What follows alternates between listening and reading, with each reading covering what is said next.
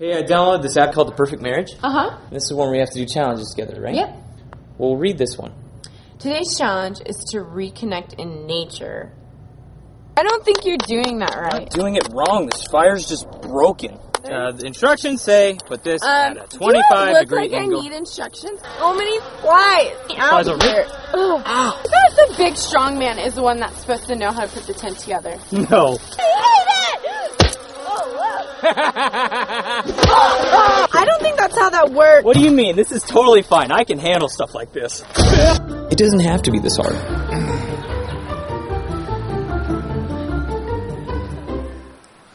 Hey, uh, welcome to the 60 Day Marriage Challenge. Glad you're part of this. It's going to be exciting and fun.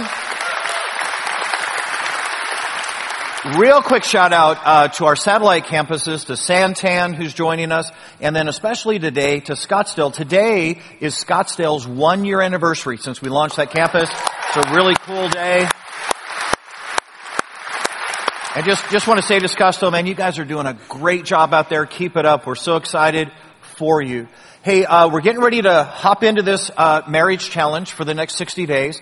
And I just want to say out loud to you real quick, I guarantee you there's going to be moments in the challenge you're going to go, okay, that's stupid.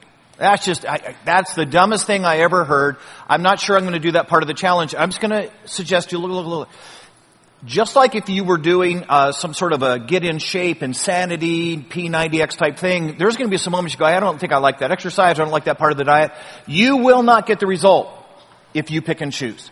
So I'm just going to ask you for 60 days, because look, I can't run too much of your life in 60 days.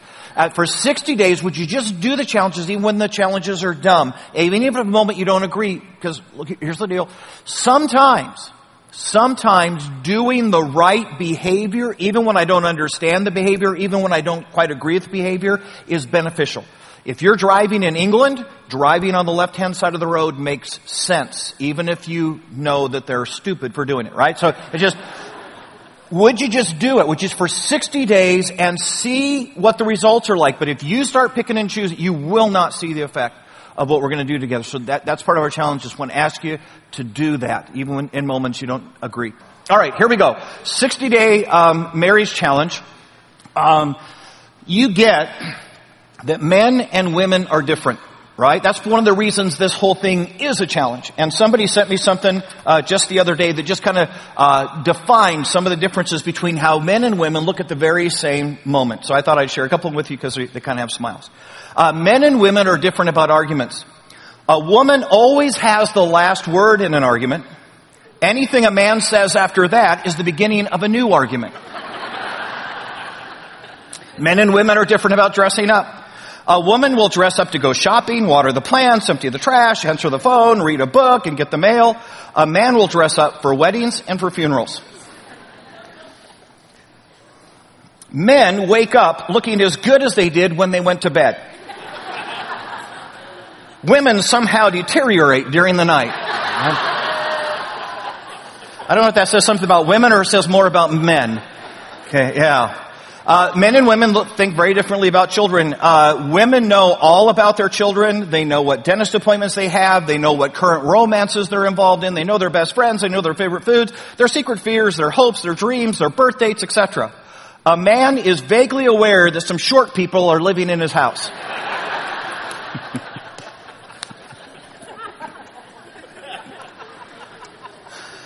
Uh, thought for the day. A married man should forget all of his mistakes. There's no use in two people remembering the same thing. all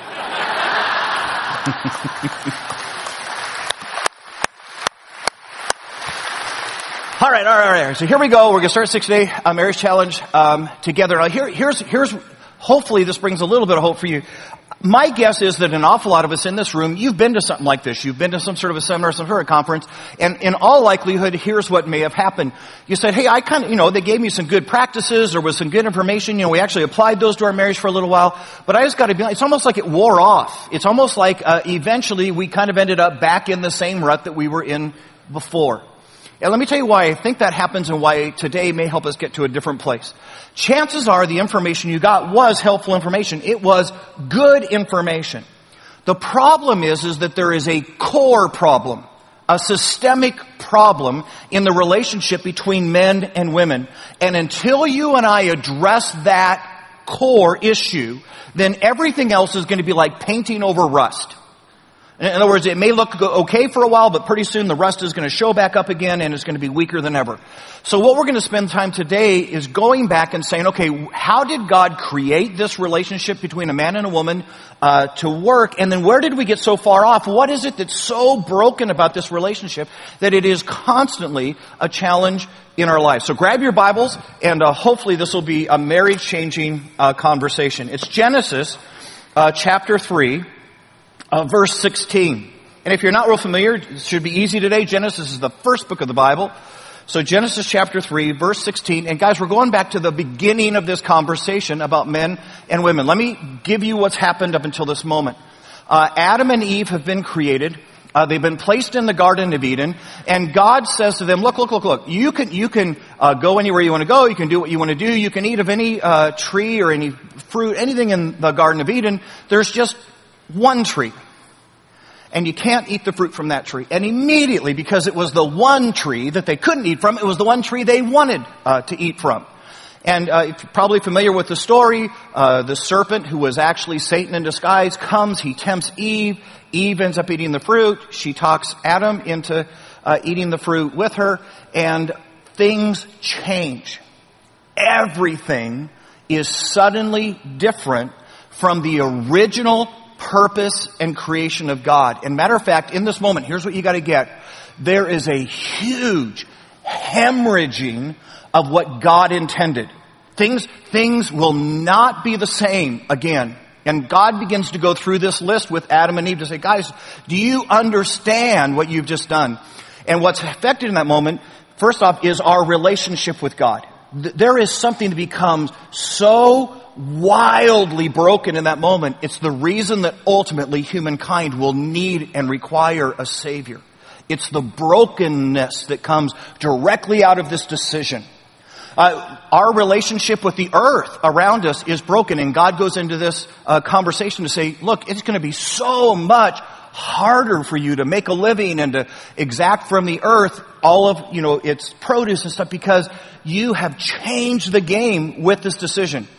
But what you and I sometimes I think miss as we read this conversation is that God also then says, the relationship between a husband and a wife has been drastically altered by this decision. There, there is a, there is a challenge coming to you that was never intended. You were never supposed to have to wrestle with this, but this relationship between a man and a woman is forever changed by what you just did. And he describes it in Genesis chapter 3, verse 16. Here we go. It's a conversation God's having with Eve. Here's what he says to Eve. Genesis 3, verse 16. To the woman he said, I will make your pains in childbearing very severe. Uh, with painful labor, you will give birth to children. How many women right now are going, thanks a lot, Eve? I mean, that, any women in here go, man, I, I just had the easiest child delivery. I mean, it was like, what? You know, and there was a baby. I mean, it was just simple. Anyone do that? One. Okay, so we hate you. We, we hate you. Okay, because you were the one exception to the rule. Alright, so, I will make it pains in childbearing very severe, painful labor. Uh, I will give you birth for your children. And here, whoa, whoa, whoa, watch this. This is the one. Ready?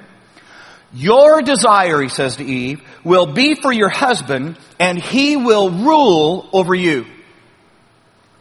And in that phrase, God describes this cataclysmic, absolutely huge breach that happens in the relationship between a man and a woman. Now, he says to Eve, he says, look, your desire is going to begin to be for your husband. He is not talking about sexual desire. That would be a blessing, right men? I mean, I, desire on, right? That, that's not what he's saying to Eve. She had sexual desire before the fall. That has nothing to do. Here's what he's saying. You're going to desire to direct and steer your husband. See, you're for the first time are going to look at him and say, he's not what I wanted. He's not living up to my expectation. And from this day forward, you're going to intrinsically, in the fear of your heart, want to steer him and fix him. And, and you're going to do whatever that takes, whether, whether you have to manipulate the moment or whether you have to outflank him intellectually, but your desire is going to be to ultimately be in control of this relationship. Eve, this is a huge change in the status between you and your husband. He then says, and he's going to respond by ruling over you. Now get the moment. Adam was already the head of the home. But he says, now here's what's going to happen in that moment as you begin to steer and as you begin to push in his life and you begin to say, hey, why aren't you now? He's going to dig his heels in. His chest is going to puff out and he's suddenly going to become obstinate in this moment. He, he, he's going to be domineering in this moment. He's going to be intimidating in this moment. He's now going to use all of his physical strength to actually be imposing in this moment. And you will suddenly be in competition for the relationship. And God, why watch. And God said, this shift, this change in how a woman and a man relate to each other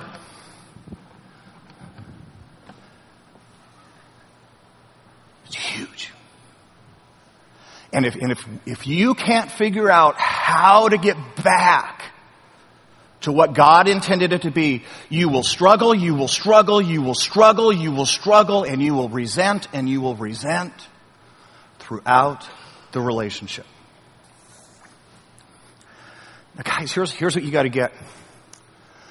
When we introduce competing into the relationship between a man, because that's what it is, right? When we begin to say, no, no, no, I'm gonna, I'm gonna decide where we go, I'm gonna decide how we, I'm, when we bring competition to this relationship, you realize that immediately our affection, our love for each other becomes conditional. Because what we say is, look, here's the deal, uh, I'm going to decide how I feel about you as a husband. I'm going to determine what I think of you as a wife based on performance. See, I've got some expectations. I've got dreams about what I thought my husband would always be like and what he would do. And, and I, I've got dreams about how my wife would behave and how she would respond to me. And I'm just going to tell you, when you don't measure up, then I, I'm, just, I, I'm going to be deeply, deeply frustrated with you. And I'm going to try, ready? I'm going to try to fix you in this relationship. So we're going to be at odds constantly. We're going to be competing with who steers this thing all the time. And you get that competing love is conditional love. What, what a man and a woman suddenly, because of this brokenness that happened in the fall, begin to say to each other is, look, I'll love you if you perform, if you behave the way I think a husband ought to perform, if, if, if you'll be the type of wife that I always wanted you to be, then I'll consider giving my affection to you. It is absolutely conditional love. Which is why you have couples say things like, hey, we fell out of love with each other. You know what the answer is? You failed to meet the conditions of my expectations. We, we competed with each other about what this marriage was going to look like, and I finally gave up. You realize, guys, guys, guys, get this. That is a direct result of this broken moment that happens in the garden. Let me ask you a question. Why would you and I ever offer our spouse conditional love? Why would you do that?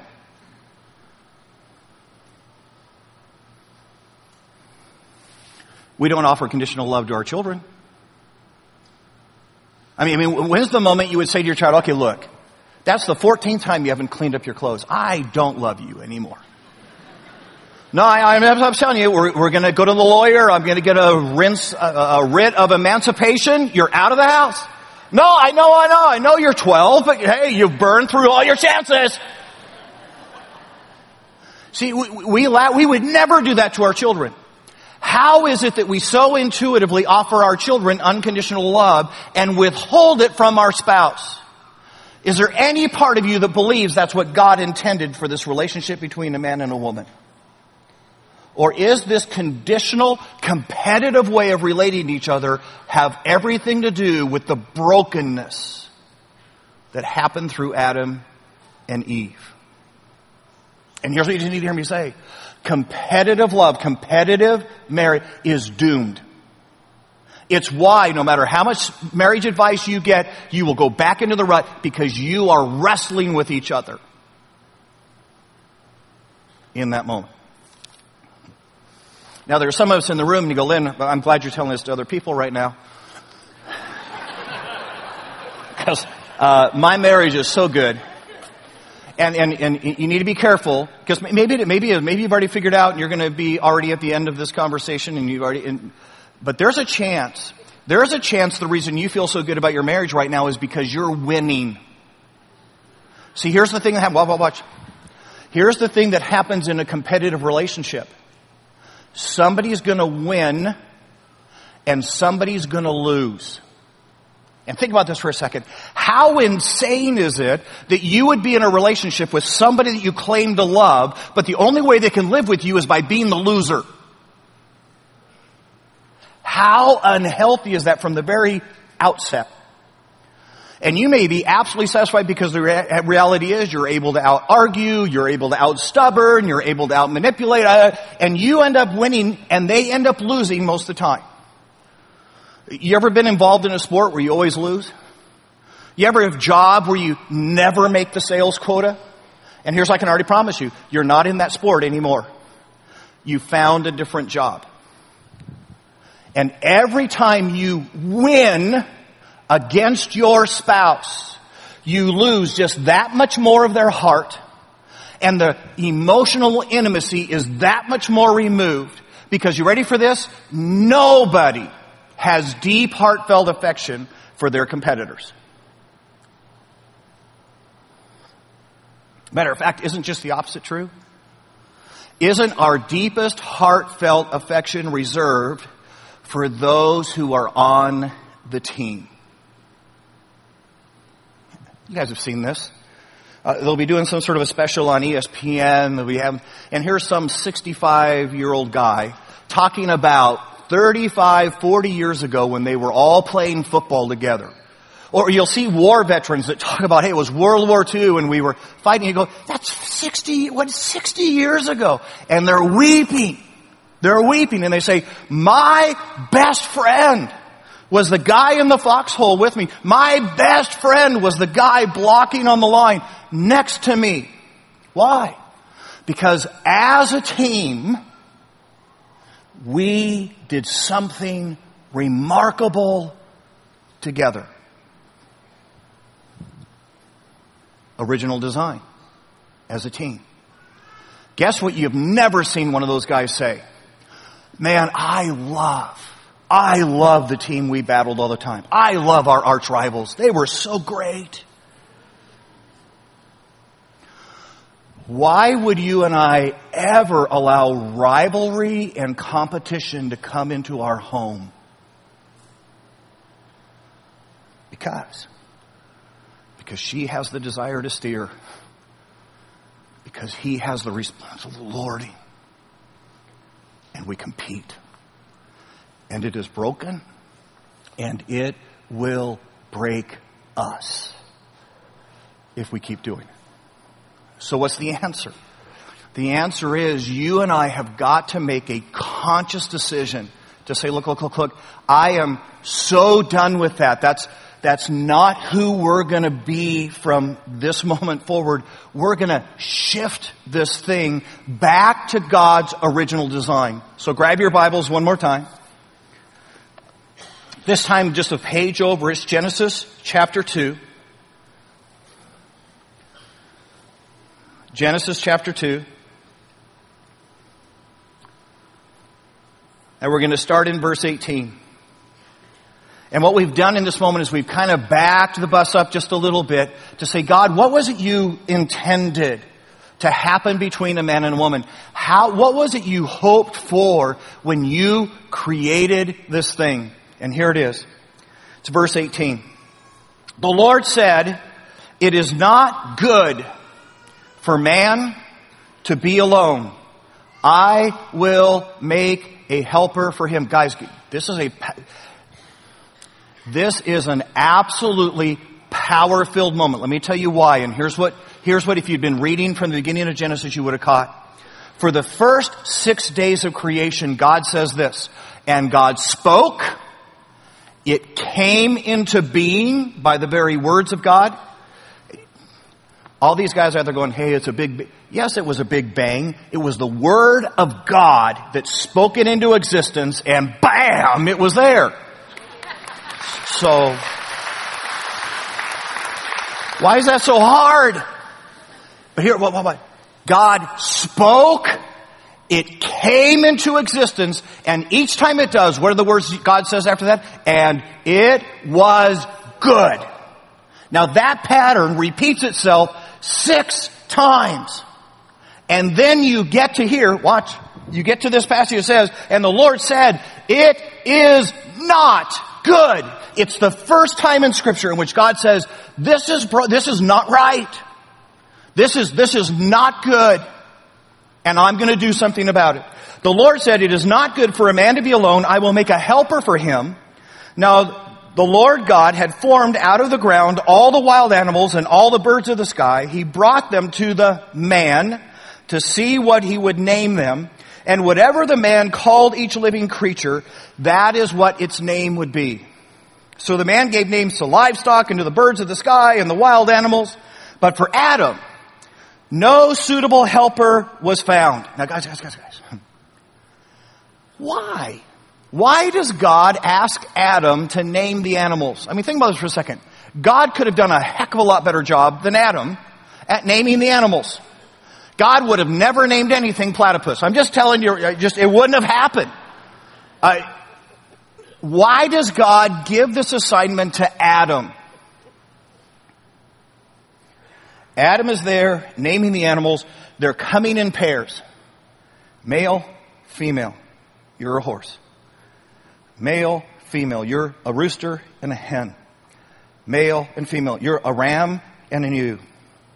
And over and over and over again, as Adam is forced to name the animals, he is reminded that he has no suitable helper. And guys, I, look, I don't know how dense this guy is. I don't know how long it takes Adam to figure out, but here's what I'm guessing. Surely by midway, right? Because we're talking thousands of animals. Surely by midway he's going, okay, God, I get it. And yet he has to sit there and name all the rest. Why? I'm pretty sure. You ready? I'm pretty sure that God wants Adam to be painfully aware of what it means to be alone. To not have this, are you ready? complementing part of his life. That, that somehow him by himself is left with a soulish ache that says,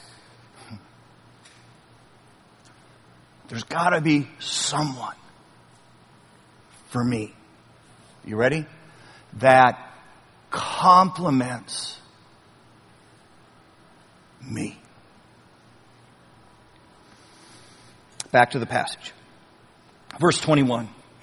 So the Lord caused the man to fall into a deep sleep, and while he was sleeping, he took one of the man's ribs, and then he closed up the place in the flesh. Then the Lord God made a woman from the rib. Now guys, this is a, if you knew Hebrew, this is an interesting play on words. When it uses the word man in Hebrew, it's the word ish. When it uses the word woman, it's the word isha which simply brings this connotation to it. Similar, ish, isha, but different. Something more, something else. You know, we get a little bit of that in the English version, right? We say man and then we say woman. The same, but something else. Something complementary, something completing. The man made the woman from the rib he had taken out of the man and he brought her to the man and, and the man said, like the, the man said, this is bone of my bones, this is flesh of my flesh. And he called, and she, and she shall be called woman, Isha, for she was taken from man, Ish.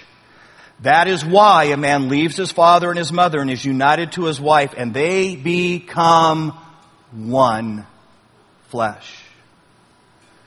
Adam and his wife were both naked and they felt no shame. How cool is that, guys? Some of the guys are going, let's get back. Let's get back to what God or yeah.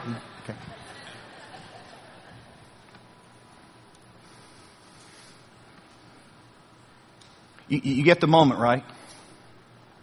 That in this moment, God is trying to make sure that Adam knows from the tip of his head to the bottom of his feet, this woman, this Isha that I'm bringing to your life, you've already had a little bit of a taste of what it would be like to live without her. And, and I made you name all those animals so you would understand the depth of aloneness. Because, because, because, Adam, Adam, Adam.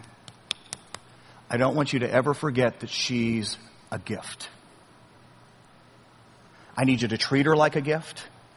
I need you to handle her like a gift. She is not your rival. She's your blessing. She's Isha in your life. Grab your Bibles. Go with me real quick if you can to Psalm 139. It's going to be right in the middle of your Bible. Psalm 139. It's an interesting passage. We won't read it all. It's just, as you go through Psalm 139, David just expresses to God and says, God, man, you know me. You know me better than anybody else. You, you know when I wake up. You know when I go to sleep. You know what I'm fearful about. You know what I'm angry about. God, you know everything about me. But there's an interesting phrase in here in verse 13.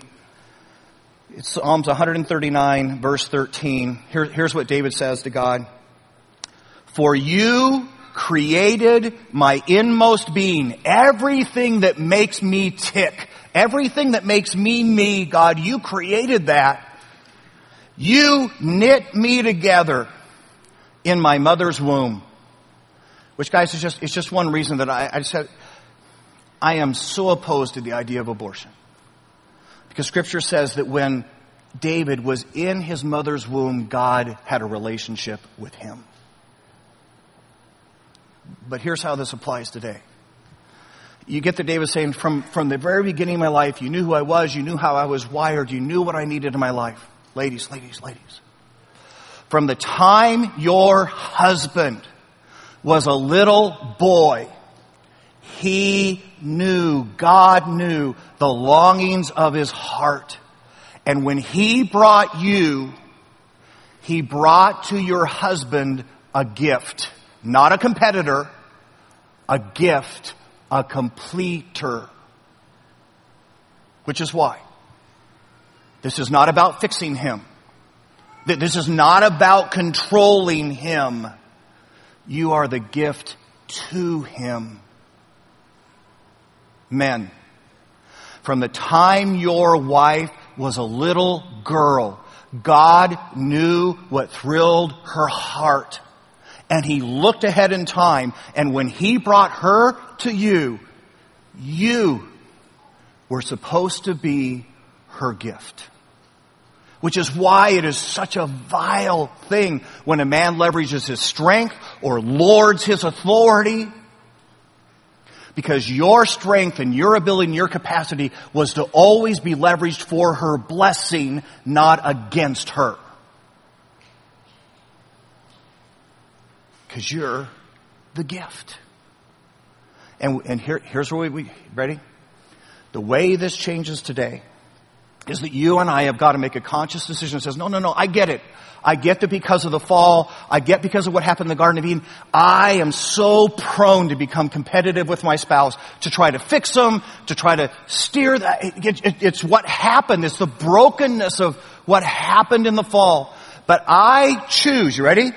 I choose instead of living in that brokenness to live in the plan God originally instituted, which means I will be the completer for my spouse. I will be the gift of God in my spouse's life.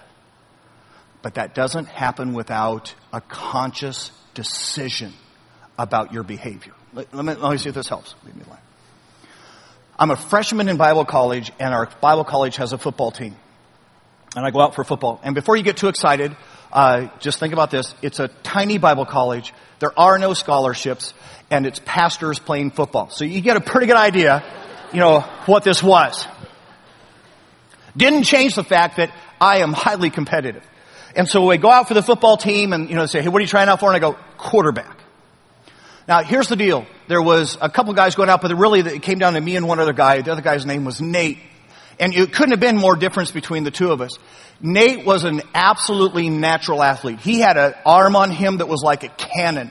And he was fast. He could scramble like Michael Vick. I mean, the guy had all sorts of athleticism. I would have argued that I think I was more knowledgeable about the game that I was more cerebral, that I understood the plays, I understood all the audibles, I knew what to do in certain circumstances, and I would have argued that my arm was much more accurate than Nate's. I, I thought it was pretty obvious who ought to be quarterbacking the team. The coach ended up deciding on Nate. And because in my heart I was still competitive with it, I thought, okay, I gotta get the coach to fix this, because the coach is making a horrible decision. So they ended up putting me at wide receiver. So now Nate is throwing the passes. I'm supposed to catch the passes. So here we are in practice, and I'd go out for my pattern, and Nate would throw the ball. And if that ball was a step and a half ahead of me, do you think I sped up? No. See, my job was to expose Nate because he's my competitor, right? I need to expose him. If Nate threw one that was a little bit low on the ground, and you know I needed to dive to get it, you, you think I dove? No, no, no, no, no, no, no, no. See, I, I need to fix this.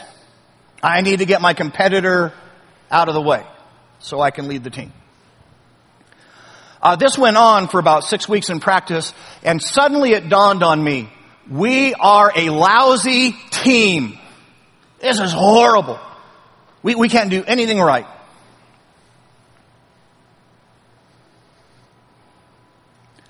And then it hit me like a ton of bricks. I'm, I'm part of the problem and the decision's been made, and Nate is our quarterback. And if we're going to get any better, if there's any hope for us,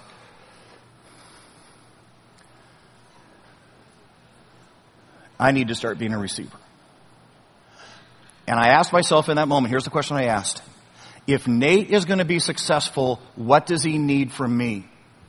And my answer was this. He needs a receiver who will speed up with every ball that's overthrown. He'll jump in the air as high as he can physically jump to catch balls that are misthrown.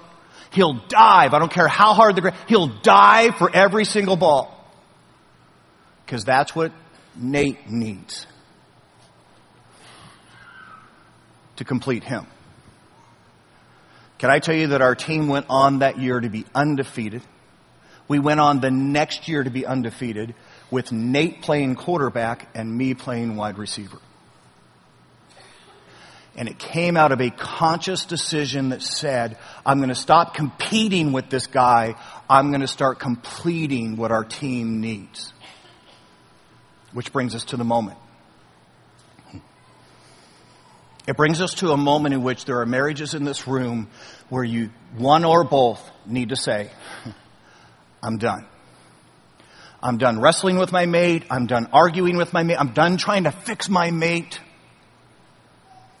And I am simply going to become the gift of God to my mate.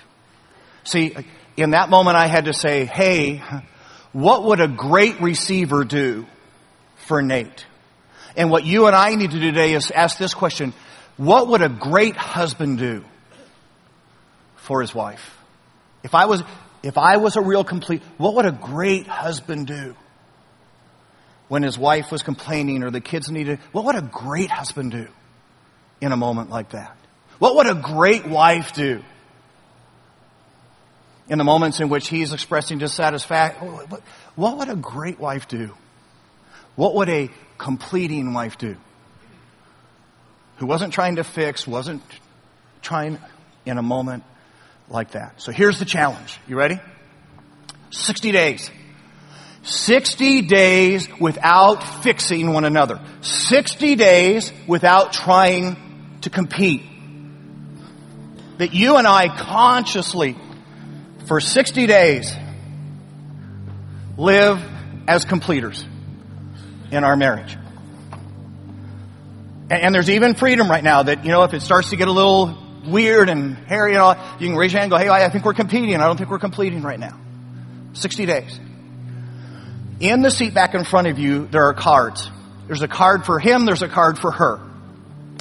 Part of this challenge is you're going to go home in the next 24 hours. I need you to find couch time. And somewhere on the couch, here's the question that you're going to fill in and answer for each other. She's going to fill in hers, he's going to fill in his. And this is what I want you to write on the card. I feel most completed. In other words, the thing you do that when I see you do it so fills my heart. It's in that moment I look and I go, man, that guy is a gift of God to me. Or I look at that moment and I go, man, she is God's gift to me. And I want you to fill that out and then you're going to sit on the couch and you're going to exchange and explain. Hey, I just want you to know when you do this for me, man, I feel so completed. I, I, it totally makes sense why God brought you in my life. When you do this for me, man, I am so proud of you as a husband. And man, my heart is so filled. And you feel like God's gift to me. Because it's going to nudge us in the right direction. 60 days of no competing, only completing. Let's bow our heads. Hey, dear Lord Jesus, thank you Thank you for the gift of our spouses. And God, we've spent so much time fighting them, trying to wrangle them into our perception of what they ought to be. We've been competing in our homes and God, it just leaves us constantly broken. No wonder none of the other advice works.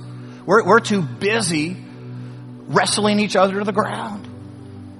And God, give us the strength, give us the, insight to see those moments coming and for the next 60 days to just immediately stop and say, look, I'm not going to compete about this. I'm not going to fix my spouse about this.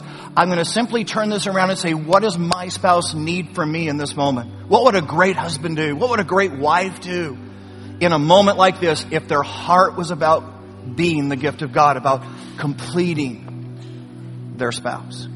And God, let us experience what 60 days of that would be like. And this we pray in Jesus' name. Amen.